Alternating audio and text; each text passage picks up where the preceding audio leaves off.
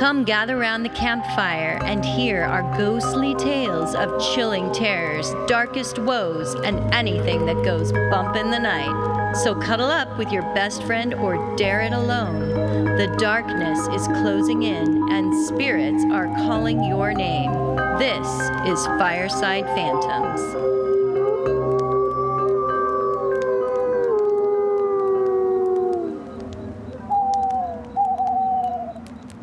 Happy Halloween!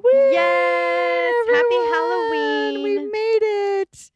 Yay! It is Halloween It is today. Halloween. It It's is kind of cool Halloween. that our episode is falls on Halloween. Halloween. But it is sadly a work day for most people. that is sad, isn't it? But I do think diehards might be out exploring spooky places. they So, should be. Yeah. in honor of ending this Halloween season on a dud, my story today is about the forbidden ancient ghost village, Dudley Town. Oh, cool.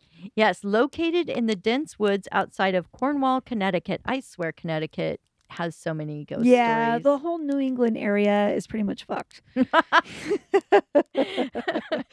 this once thriving community is now a place shrouded in mystery and legend. The town itself is now long gone, a ghostly remnant of a bygone era. But the stories that surround it continue to captivate the imagination of those who seek to unravel its secrets. And yes, that paragraph was written by GPT Chat. Oh, No, I- hey. I think it was, Because as I'm reading it, I'm like, hmm, that doesn't sound like my writing. but the rest is all me.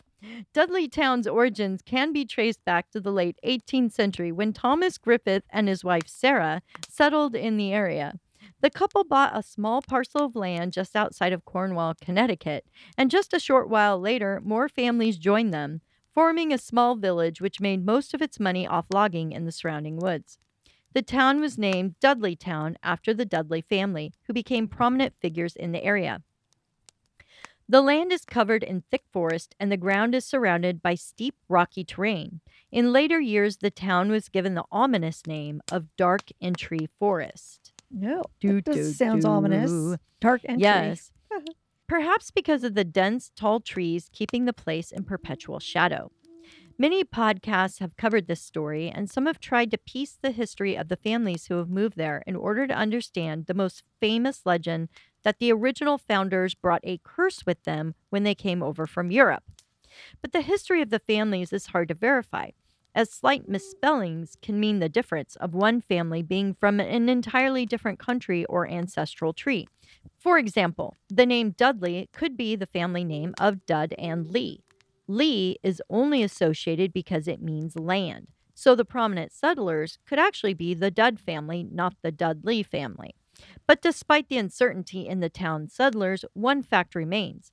This area has a strange, malevolent energy, unexplainable occurrences, and misfortune. People who have crossed this forbidden place have talked about the eerie silence and lack of wildlife.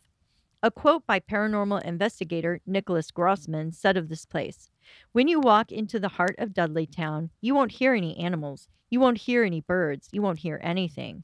It's just your own voice. It's almost like if you've been inside a music studio and the acoustics muffle the sound. That's kind of the feeling you get in your ears, if that makes sense, Makes while me- walking up there. Makes me think of Tanis. Mm-hmm. Oh, yeah. I love that podcast. If you hold your two hands near your ears but don't touch them, you hear the muffling. So there's definitely a void up there or some type of vortex, some type of portal, end quote. In the early 1900s, the town was almost completely abandoned. Crops continually failed, and many of the residents wanted to live closer to bigger communities. The families who had hung onto their properties mainly used it for summer or weekend getaways. Stories spread that the soil might even be cursed, the water or the land itself, because illness was common and livestock would also be found dead from Hmm. unknown causes. Huh. The origins of the curse state that Edmund Dudley was beheaded for treason when he tried to place his daughter in law, Lady Jane Grey, as the Queen of England. Have you seen that movie, Lady Jane, with Helena Bonham Carter? No, I Oh, think it's so. it's so good. Oh, really? Yes, I highly recommend watching Hmm. it. I like her as an actress. I do. She does a fabulous job. She's so young in the movie when oh, you watch really? it. Yeah. Oh, okay. Edmund Dudley had some followers for Jane's claim to the throne, but in the end, the plot failed, and both he and poor Jane, who was only queen for nine days and was just a teenager, were condemned to lose their heads. Oh boy. It is said that his descendants of the Dudley family were then cursed. A later Dudley descendant arrived at the same area farmed by Thomas Griffiths or Griffith, and they started to create a village with crops devoted to corn and flax. But soon tragedy would strike.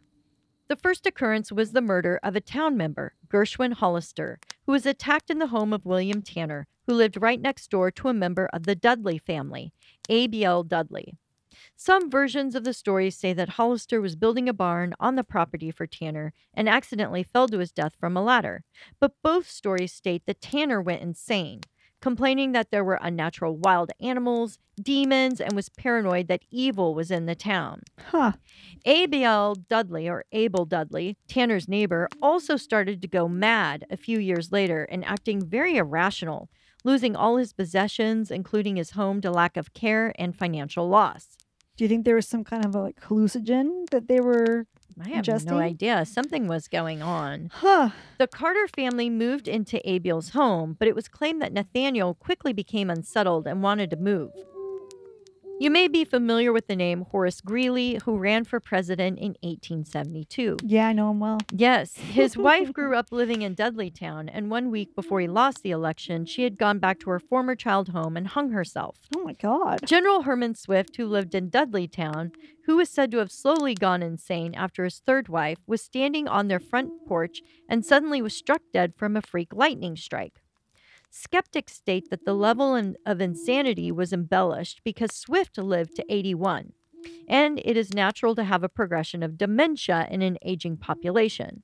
But I do know, you know, traumatic events can have effect on your mental stability Sure. and like you know Yeah. having his wife you know Yeah. go insane and then having her struck by lightning i mean it's just Oh, I thought she hung crazy herself. No that was somebody else Oh, okay. that was horace greeley's That's wife okay. yeah There's so many weird Mhm. stories around Yeah. this area. Huh. yeah so general herman swift um, that's who i'm talking about Okay. who lived in dudleytown Okay. he went slowly insane Right. after his third wife was standing on their front porch And she was struck and by was lightning. struck dead okay. from a freak gotcha, lightning gotcha, gotcha. Okay. Yeah. Okay. Sorry about that. Yeah. And so, you know, and people are saying, well, you know, he lived to 81. It's natural to have a progression of dementia. But the thing is, with such a low population in this area, it's alarming of how many of the people are having these issues, yeah. right? No kidding. So in 1924, a doctor specializing in the treatment of cancer, Dr. William Clark, purchased land near Bald Mountain, which is part of Dudley Town. Returning from a business trip in New York, the doctor found his wife in a state of incoherent rambling and trembling with madness. She claimed there were strange creatures in the woods that came out of the forest and attacked her. She was later institutionalized in a mental hospital where she later committed suicide.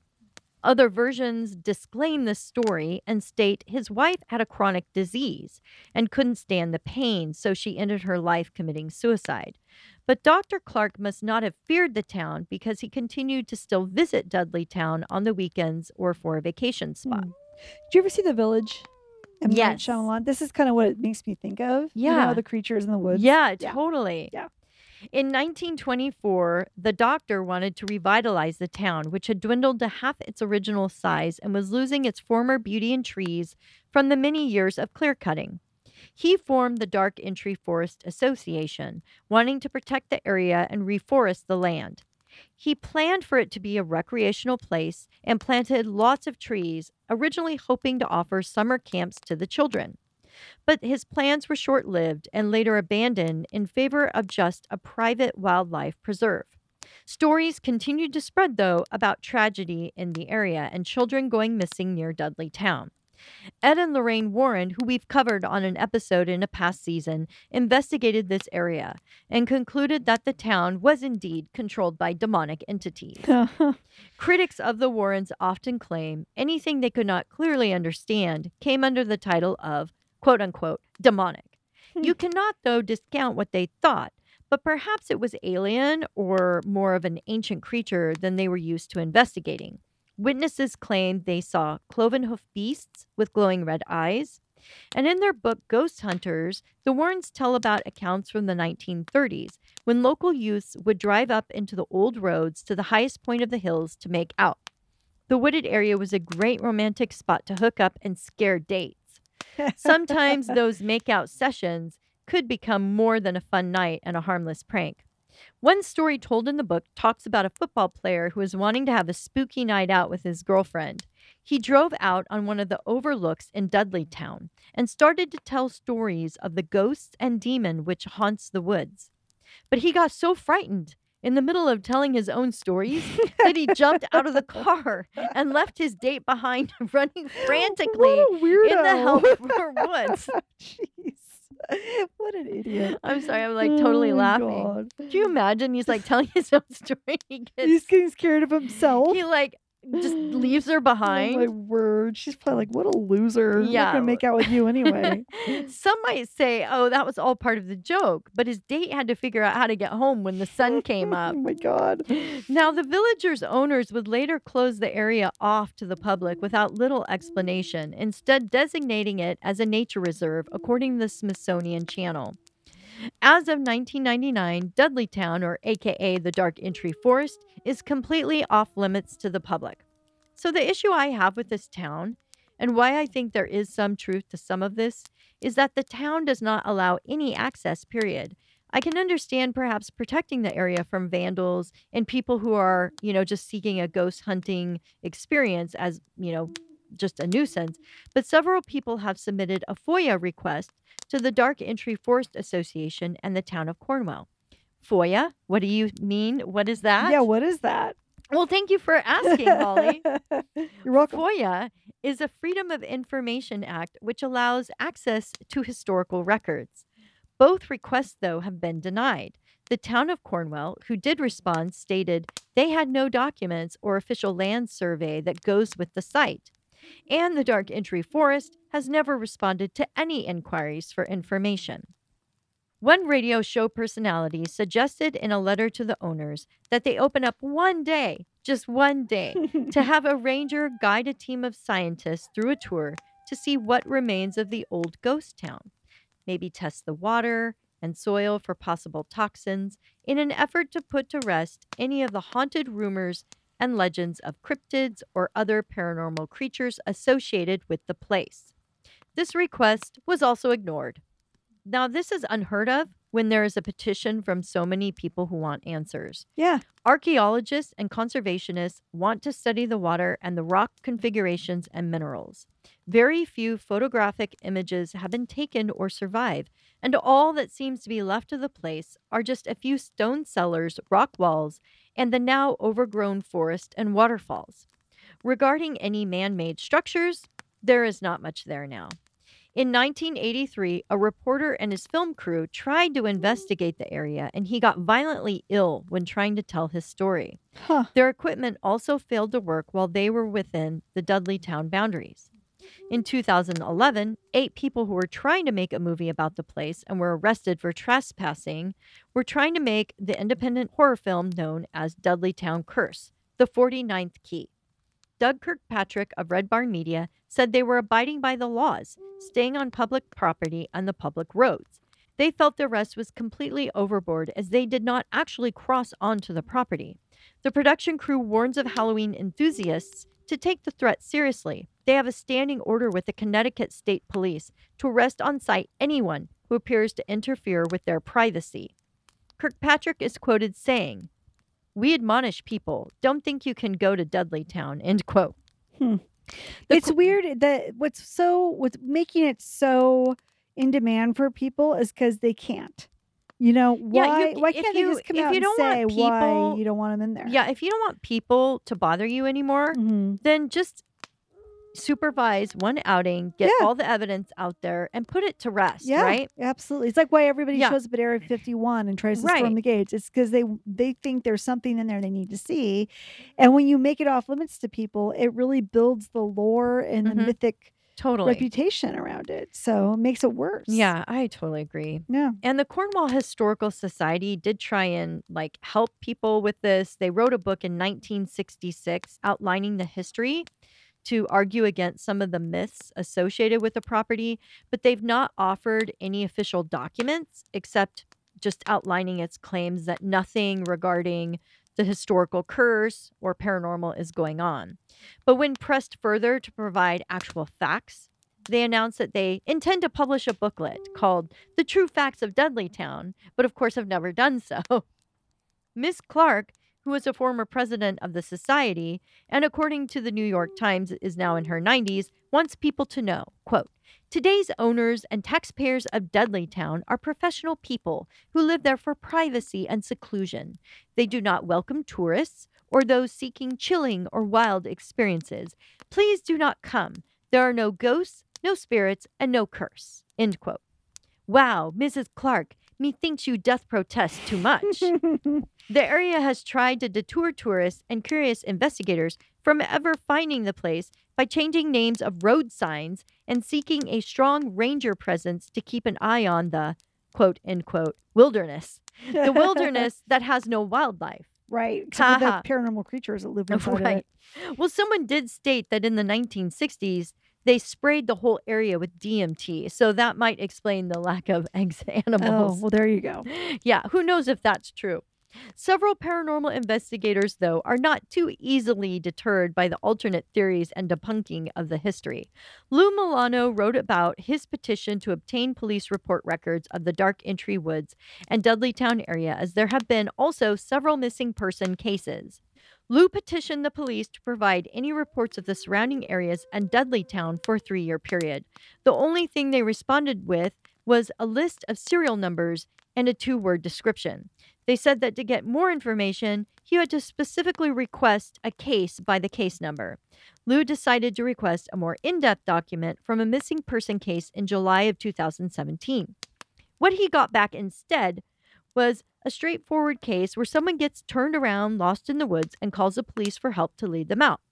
But why then was almost the entire report redacted after that? There were no details of the conversation or what transpired during the time of his missing. The whole thing stinks. And it isn't the ghosts, it is the weird obsession with the secrecy that has everyone just up in arms. Yeah. The whole town and its governing authorities nearby are all stonewalling any questions. It's so weird. yeah, so this gets my mind going that maybe they are doing their own investigations privately with this Dark Entry Woods Association and can't have any leaks until their findings are confirmed. It reminds me of places like Skinwalker Ranch. mm-hmm. So, yeah. yeah, I'm eager to see all the new information that you guys can come out with when you get your little drones flying over the area. That's right. That's I really do believe it's impossible these days not to have some way to view what is Yeah, going on. Yeah. Also, I was going to say it could be too. Perhaps the military uses it and they've buried bombs in that area. Yeah. That's why they don't want anyone going in there. But they should be able to just say, look, we're using it for military purposes and And training It is not safe because we're shooting off live artil- artillery rounds. But- tur- whatever. But you it's know what I'm trying to say. completely dead silent. So I, I mean, they would Yeah. hear like if it's being used for training. well, they killed facilities. everything. They killed. Maybe they're trying to hide from the environmental people because they killed all the animals off or something. I don't May- know. Maybe they did an experiment out there, right? Maybe, yeah. And it destroyed a lot of the wildlife Yeah, out there. But maybe. I've read a couple postings of people who got to visit before Mhm. it became blocked off to the public. Okay. One guy who posted on damnedconnecticut.com, I love that Yeah. website, named Jesse, said that the area provided inspiration for the film and storyline of the Blair Witch Project. Oh. So the town even has a river that flows near it, like Blair Witch Project. And Mhm. even though he heard of the stories of creepy stuff after dark, he only went during the day. He said, quote, I will go on record to report that even going while the sun was up was very creepy. One thing that has stayed with me was the utter silence. Quite literally, you can't hear anything. On the way to the gra- on the way to the grounds, you would usually hear rustling of leaves in the wind or maybe the chatter of woodland animals, but when we got there each time we went, it was deathly silent once you crossed the barrier setting foot onto the actual grounds. Stacy, who also posted her experience, stated that when she and her boyfriend explored the place, they didn't have any paranormal experiences, which was disappointing, except her phone didn't work. Instead, it would just go to static. but they each decided to take home a souvenir rock. Uh oh. I know. We know about taking home Don't do souvenir rocks, Don't don't, do we, it. Holly? Yep. While leaving the place, they encountered what looked like a road accident. But when she got home, she put her rock on the front porch, and as she tried to watch some TV later, found that her remote volume control could just not work properly. It could not be controlled in single increments of going up and down, but would jump to levels of two, which she said was really strange. She just decided after that to throw her rock out into the woods, freaked out by this incident. Her boyfriend's rock, though, was still in her car, which he left behind on accident. And after several breakdowns of her car not working, she found the rock and gave it back to him. Curious if there was any paranormal connections associated with the rock, he suggested they test for any anomalies in photos. So they were all like, hey, let's take pictures of it. Yeah. So that's what they did.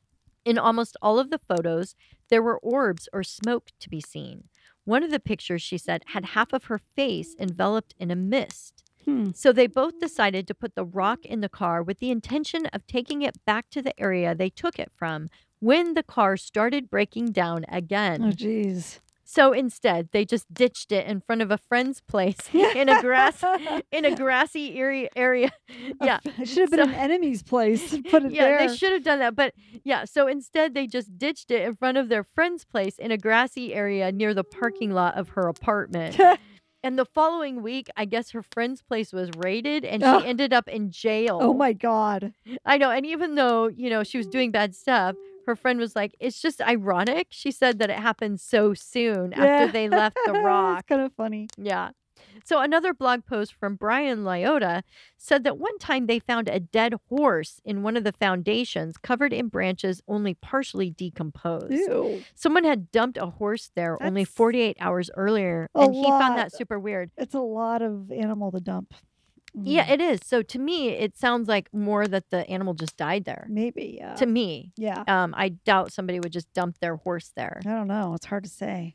Others do verify that electronics don't work out there at all. And you can read many other posters on the website, which I will link in the credits for you. Some very interesting perspectives on the paranormal activity that people have witnessed out there. Yeah. Cool. And I will say, there is someone very famous who knows ghosts.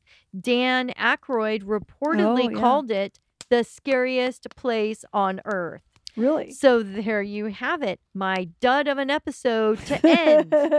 to end our Well, uh, season. in our season. Would Yes. Dan Aykroyd been out there?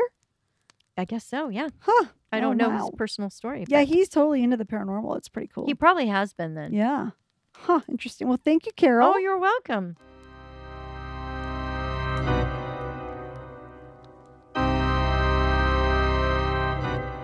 Being that it's Halloween, Halloween. thought the perfect story to end the podcast with is the one of the most famous American ghost stories that we have. Sleepy Hollow. Yes. Yes! I'm so The- excited. classic story of the legend of Sleepy Hollow by author Washington Irving was among the first pieces of popular American fiction to sweep over Europe in the 1820s. Now, I'm not going to read the story itself as we do not have that kind of time, Oh, we have time. We have time. but I will tell you the general gist. Irving set the story during the 1790s in a small glen of Tarrytown, New York, known as Sleepy Hollow. The story goes that the town of Sleepy Hollow was already known to be quite a haunted town where paranormal experiences abounded. A young school teacher named Ichabod Crane moved to the small town from Connecticut and quickly took to the community. He stayed with different families in the village as his salary was too meager to afford lodging. He helped out his landlords with odd jobs when he wasn't working as a schoolmaster. He also found himself getting in good with the ladies of the town as he was a major hub of town gossip. the ladies would chat about the other residents of the town, as well as some of the paranormal occurrences that were rumored to have happened. Ichabod believed in the power of witchcraft and loved the spooky and creepy atmospheric vibe of the town.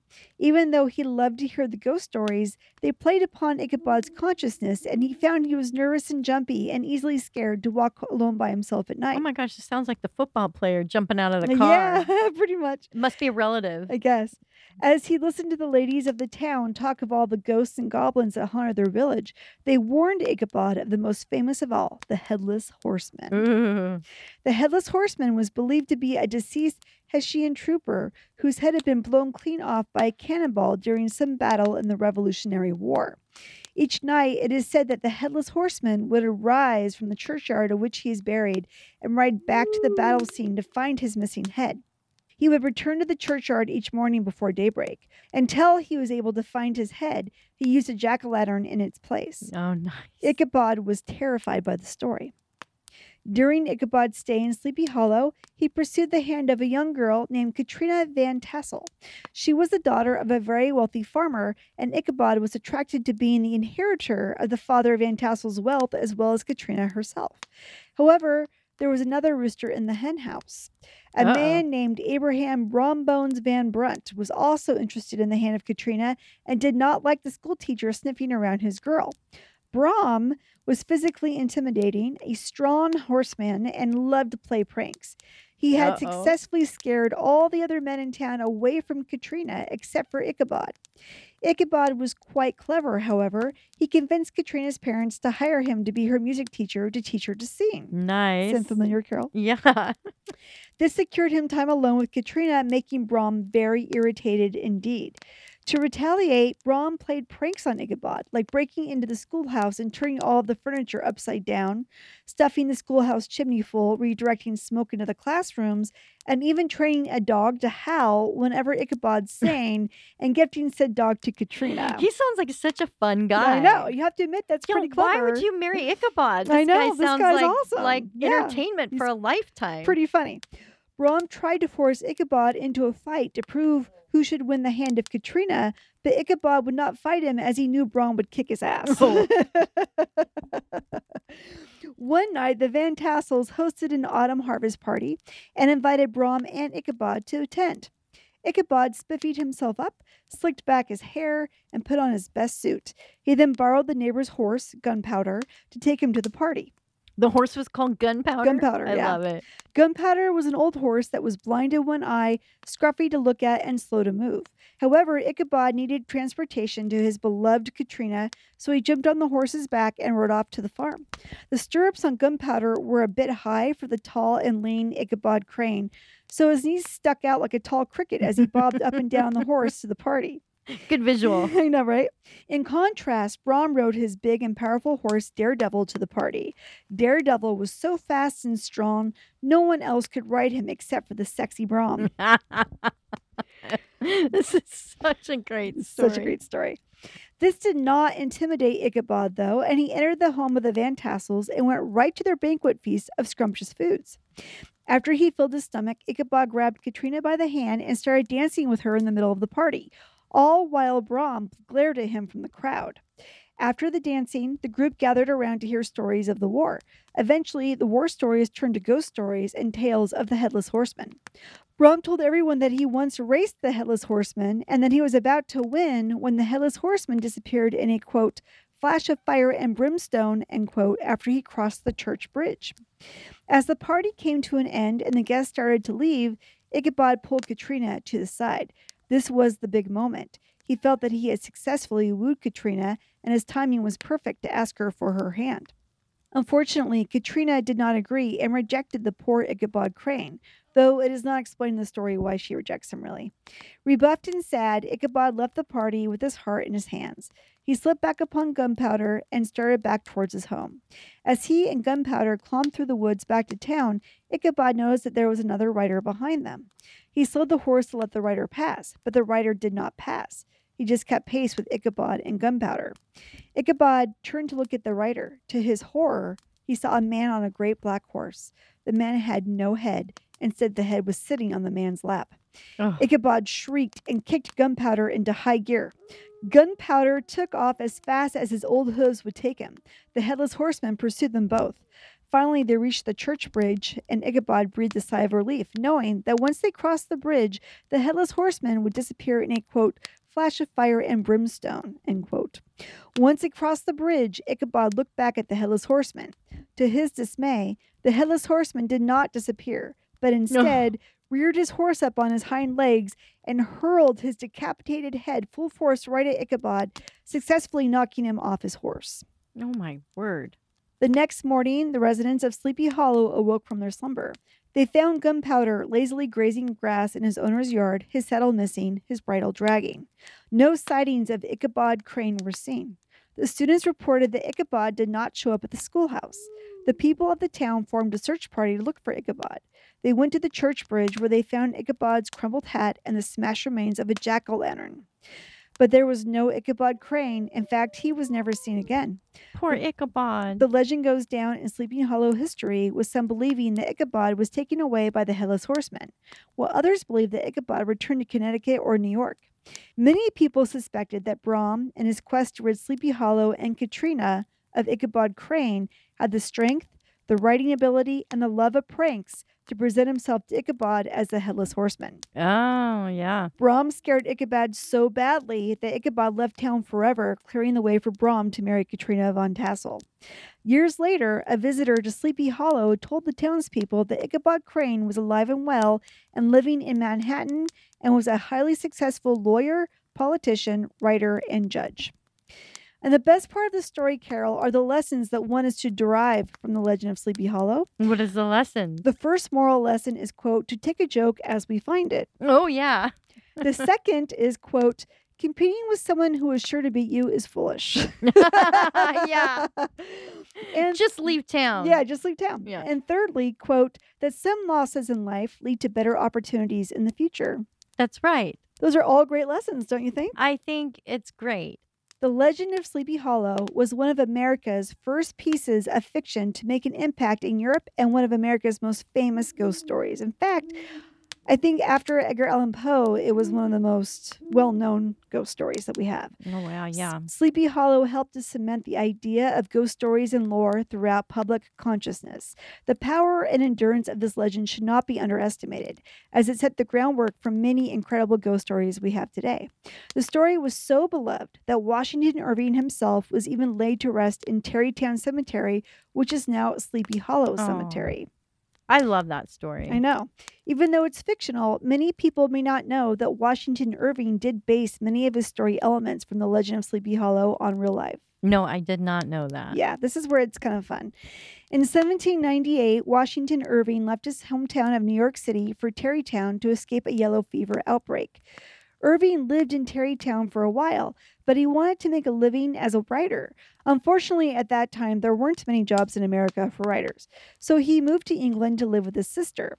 Once in England, he told his brother in law some of the ghost stories he had heard while he was living in Tarrytown, which he eventually wrote down into a book of short stories and essays called The Sketchbook under the pseudonym of Geoffrey Crayon, which is kind of a weird pseudonym. That is a strange name. The sketchbook became one of the first pieces of American literature to be read widely throughout Britain and Europe and started building respect in the literature world for American writers throughout Europe. Included in the sketchbook were two short stories Rip Van Winkle and The Legend of Sleepy Hollow. The village of Sleepy Hollow was based off of North Tarrytown in the Hudson Valley of New York.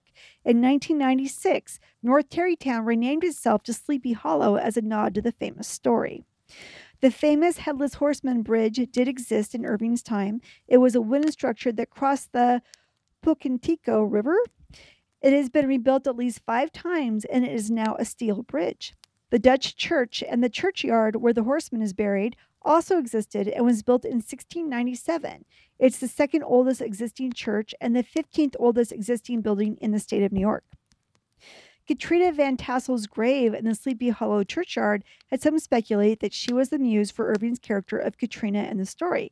However, at the time the story came out, the real life Katrina Van Tassel would not have properly fit the bill for the character, as she would have been much older than the young girl in the book. Her personality was not close to the fictionalized version either. Therefore, many historians believe that instead of Katrina Van Tassel, her niece Eleanor was the actual real life reference for Katrina in the story. Oh, so he just kind of disguised his true love by switching the name. Probably. Eleanor was in her late 20s, had a vivacious personality, and her family was close with Washington Irving's family. She was a much better candidate for Irving's reference of Katrina Van Tassel. For the character of Abraham Brom Bones Van Brunt, there were two blacksmiths named Brom that Irving used for reference. Abram Brom Martling, a heroic war veteran from the Revolutionary War that led a defensive strike against the Tories after they tried burning down the Van Tassel home, was one reference. And another Brom was Abram Van Alstyne. This Brom played a prank on schoolmaster Jesse Merwin, who was shy and underconfident. Merwin had been courting a woman named Jane Van Dyke for quite some time, but had still not proposed to her. So one night, after leaving Jane's house, Merwin encountered a horseman wrapped in sheets. The horseman used his crackling laughter to scare Merwin and suggested to him that he better propose to Jane soon, or he would have to endure more pranks and scares. Merwin got the message and proposed to Jane. That horseman was Van Alstyne, and Jesse Merwin, he was the inspiration for Ichabod Crane. oh, cool. Irving met Merwin in 1809, and the two were good friends and pen pals. Merwin was a school teacher in Kinderhook, New York. Merwin's original schoolhouse is now called the Ichabod Crane Schoolhouse, and it is owned by the Columbia County Historical Society. The name of Kinderhook's current school district is the Ichabod Crane Central School District. That's That fantastic. I would love to go to that school if it's still an that be active school. I think it is. The name Ichabod Crane, it is believed, comes from a general named Ichabod Crane from the War of 1812 that Irving met in 1814. The headless horseman himself was based off of a Hessian soldier who had been decapitated via cannonball while on horseback during the Battle of White Plains around Halloween in 1776. This event happened less than eight miles from Sleepy Hollow. The body of the headless Hessian soldier was buried at the Old Dutch churchyard. So now that Northern Tarrytown has changed its name to Sleepy Hollow, you better believe that there are going to be even more ghost stories that circle that area. It is believed the ghost of the real headless soldier that is the inspiration for the headless horseman haunts the bridge over the Pocantico River. One man was walking home one night when something grabbed him and dragged him onto the bridge and threw him into the river below. He was able to swim to the shore and was eventually rescued by the neighbors. It is believed that the ghost of the headless soldier threw him into the river. One ghost that haunts the area is Major Andre, who was a compatriot of Benedict Arnold's. Major Andre was a spy and tried to deliver plans to the British when he was caught and eventually hung in Tarrytown. The tree that he was hung in was struck and split by lightning. Oh, wow. Really? Yeah. It is said that Andre's ghost haunts the grounds to this day. He has been seen as a gray shadow by the swamp nearby. People have heard him say, Halt! in an authoritative tone and the sound of galloping hooves on the ground near the tree. There is a haunted statue that sits inside the Sleepy Hollow Cemetery in front of the tomb of a deceased general. She is called the Bronze Lady, and if you approach her quietly, you can hear her crying. Superstitions surround the Bronze Lady, who sits facing the tomb of the departed general. One superstition is if you knock on the door of the general's tomb and look through the keyhole, you will have nightmares of her that night. Or if you slap the Bronze Lady in the face, she would haunt you forever. And I can't say I blame her. I don't blame her. I Why- know. Why do you have to slap her in the face in the I first place? these, Some- these are goofy. It's so funny. ridiculous. Some say if you are nice to her, she will take care of you. Aw. So the town of Sleepy Hollow, as you might imagine, takes the holiday of Halloween very seriously. Oh, yes. Perhaps that is why they changed their name, so they could attract tourist dollars to them every October. Smart. If you visit Sleepy Hollow during the month of October, you can be treated to a plethora of scary events, many of which include the Headless Horseman himself. Cemetery tours, pumpkin art displays, haunted houses, haunted hayrides, Halloween parades, even a Headless Horseman ball await any tourists that would like to experience Sleepy Hollow for themselves. oh, a ball sounds fun. That would be fun. They even have a schedule of where and when you may be able to get a glimpse of the Headless Horseman himself. So if you have nothing to do tonight, my suggestion would be to jump in your car or maybe on a plane and take yourself to Sleepy Hollow. I'm sure it will be a frightfully good time. And that is the legend of Sleepy Hollow. I love it. What a great way to end our season, guys. yes, and not is- just our season. yes, it is with a sad heart that we are saying goodbye to our listeners. This is going to be our final signing off. We've decided we're going to hypnotize you now to forget all about us. But You're first we sleepy. Yeah. Very sleepy. But first, we have to give a big thanks to you listeners for always being so kind to us and loyal. We've had such a great time doing the show. we really have. It's been just an awesome time researching the stories. We've learned so much about our speaking abilities. yes, and that we don't have Um, it. And that English is our second language, not our first, apparently. Gibberish is our first It's language. been just such an enlightening experience. And we also have to give a big thanks and shout out for our editor, Josh McCullough, who's done an outstanding job. Josh. Um, he's the one that was the mastermind behind all the sound effects around the campfire, our editing, and um, he generally keeps our humor from getting too um, out of bounds. Thanks, Josh. Thanks so much, Josh. Um, and also, we have to mention our gals at Murder and the Rain podcast, who, along with Josh, have helped us get our bearings on this podcast. I mean, we didn't know what we were doing at first, Yeah. and they just really were instrumental in helping us along with um, being part of Cascade Media. Thank you, Alicia and so Emily. thank you guys so much, and I highly recommend tuning into them if you like true crime. Thanks again so much. We've really loved doing the show. It's been what we almost have like 200 episodes. yeah, this is number 170. So yeah. yeah, it's plenty. It's been Yeah. it's been It's so fun. Yeah. Um, our lives just are taking a different turn. We're going different directions, but maybe someday we'll back. We'll be back. Yeah. no especially at the aliens land, you guys. You Yeah. know you'll hear from me. Maybe maybe we will. But either way, we hope to see you someday on the other side. Hopefully not too soon. Oh yes, just not too soon. Enjoy your Halloween. We love you guys. Thank you so much. Take we care, appreciate you. Bye bye. Good night.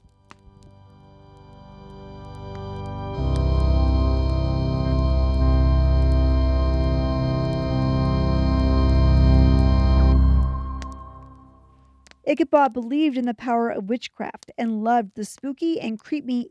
No, what was wrong with me? in contrast, Brom rode his big and powerful horse. And then he was about to win when the headless horseman disappeared in a quote flash of fire and brimstone. so, say that again. They found gunpowder lazily grazing. No. The Legend of Sleepy Hollow was one of America's first pieces of fric- friction. As the flames die down, do undaunted.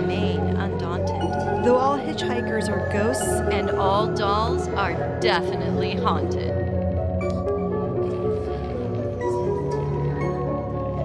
Hey guys, be sure to follow us on Instagram. Our handle is at Fireside Phantoms. If you have a spooky story you would like to share with us, send it to firesidephantoms at gmail.com and you may hear it on a future episode.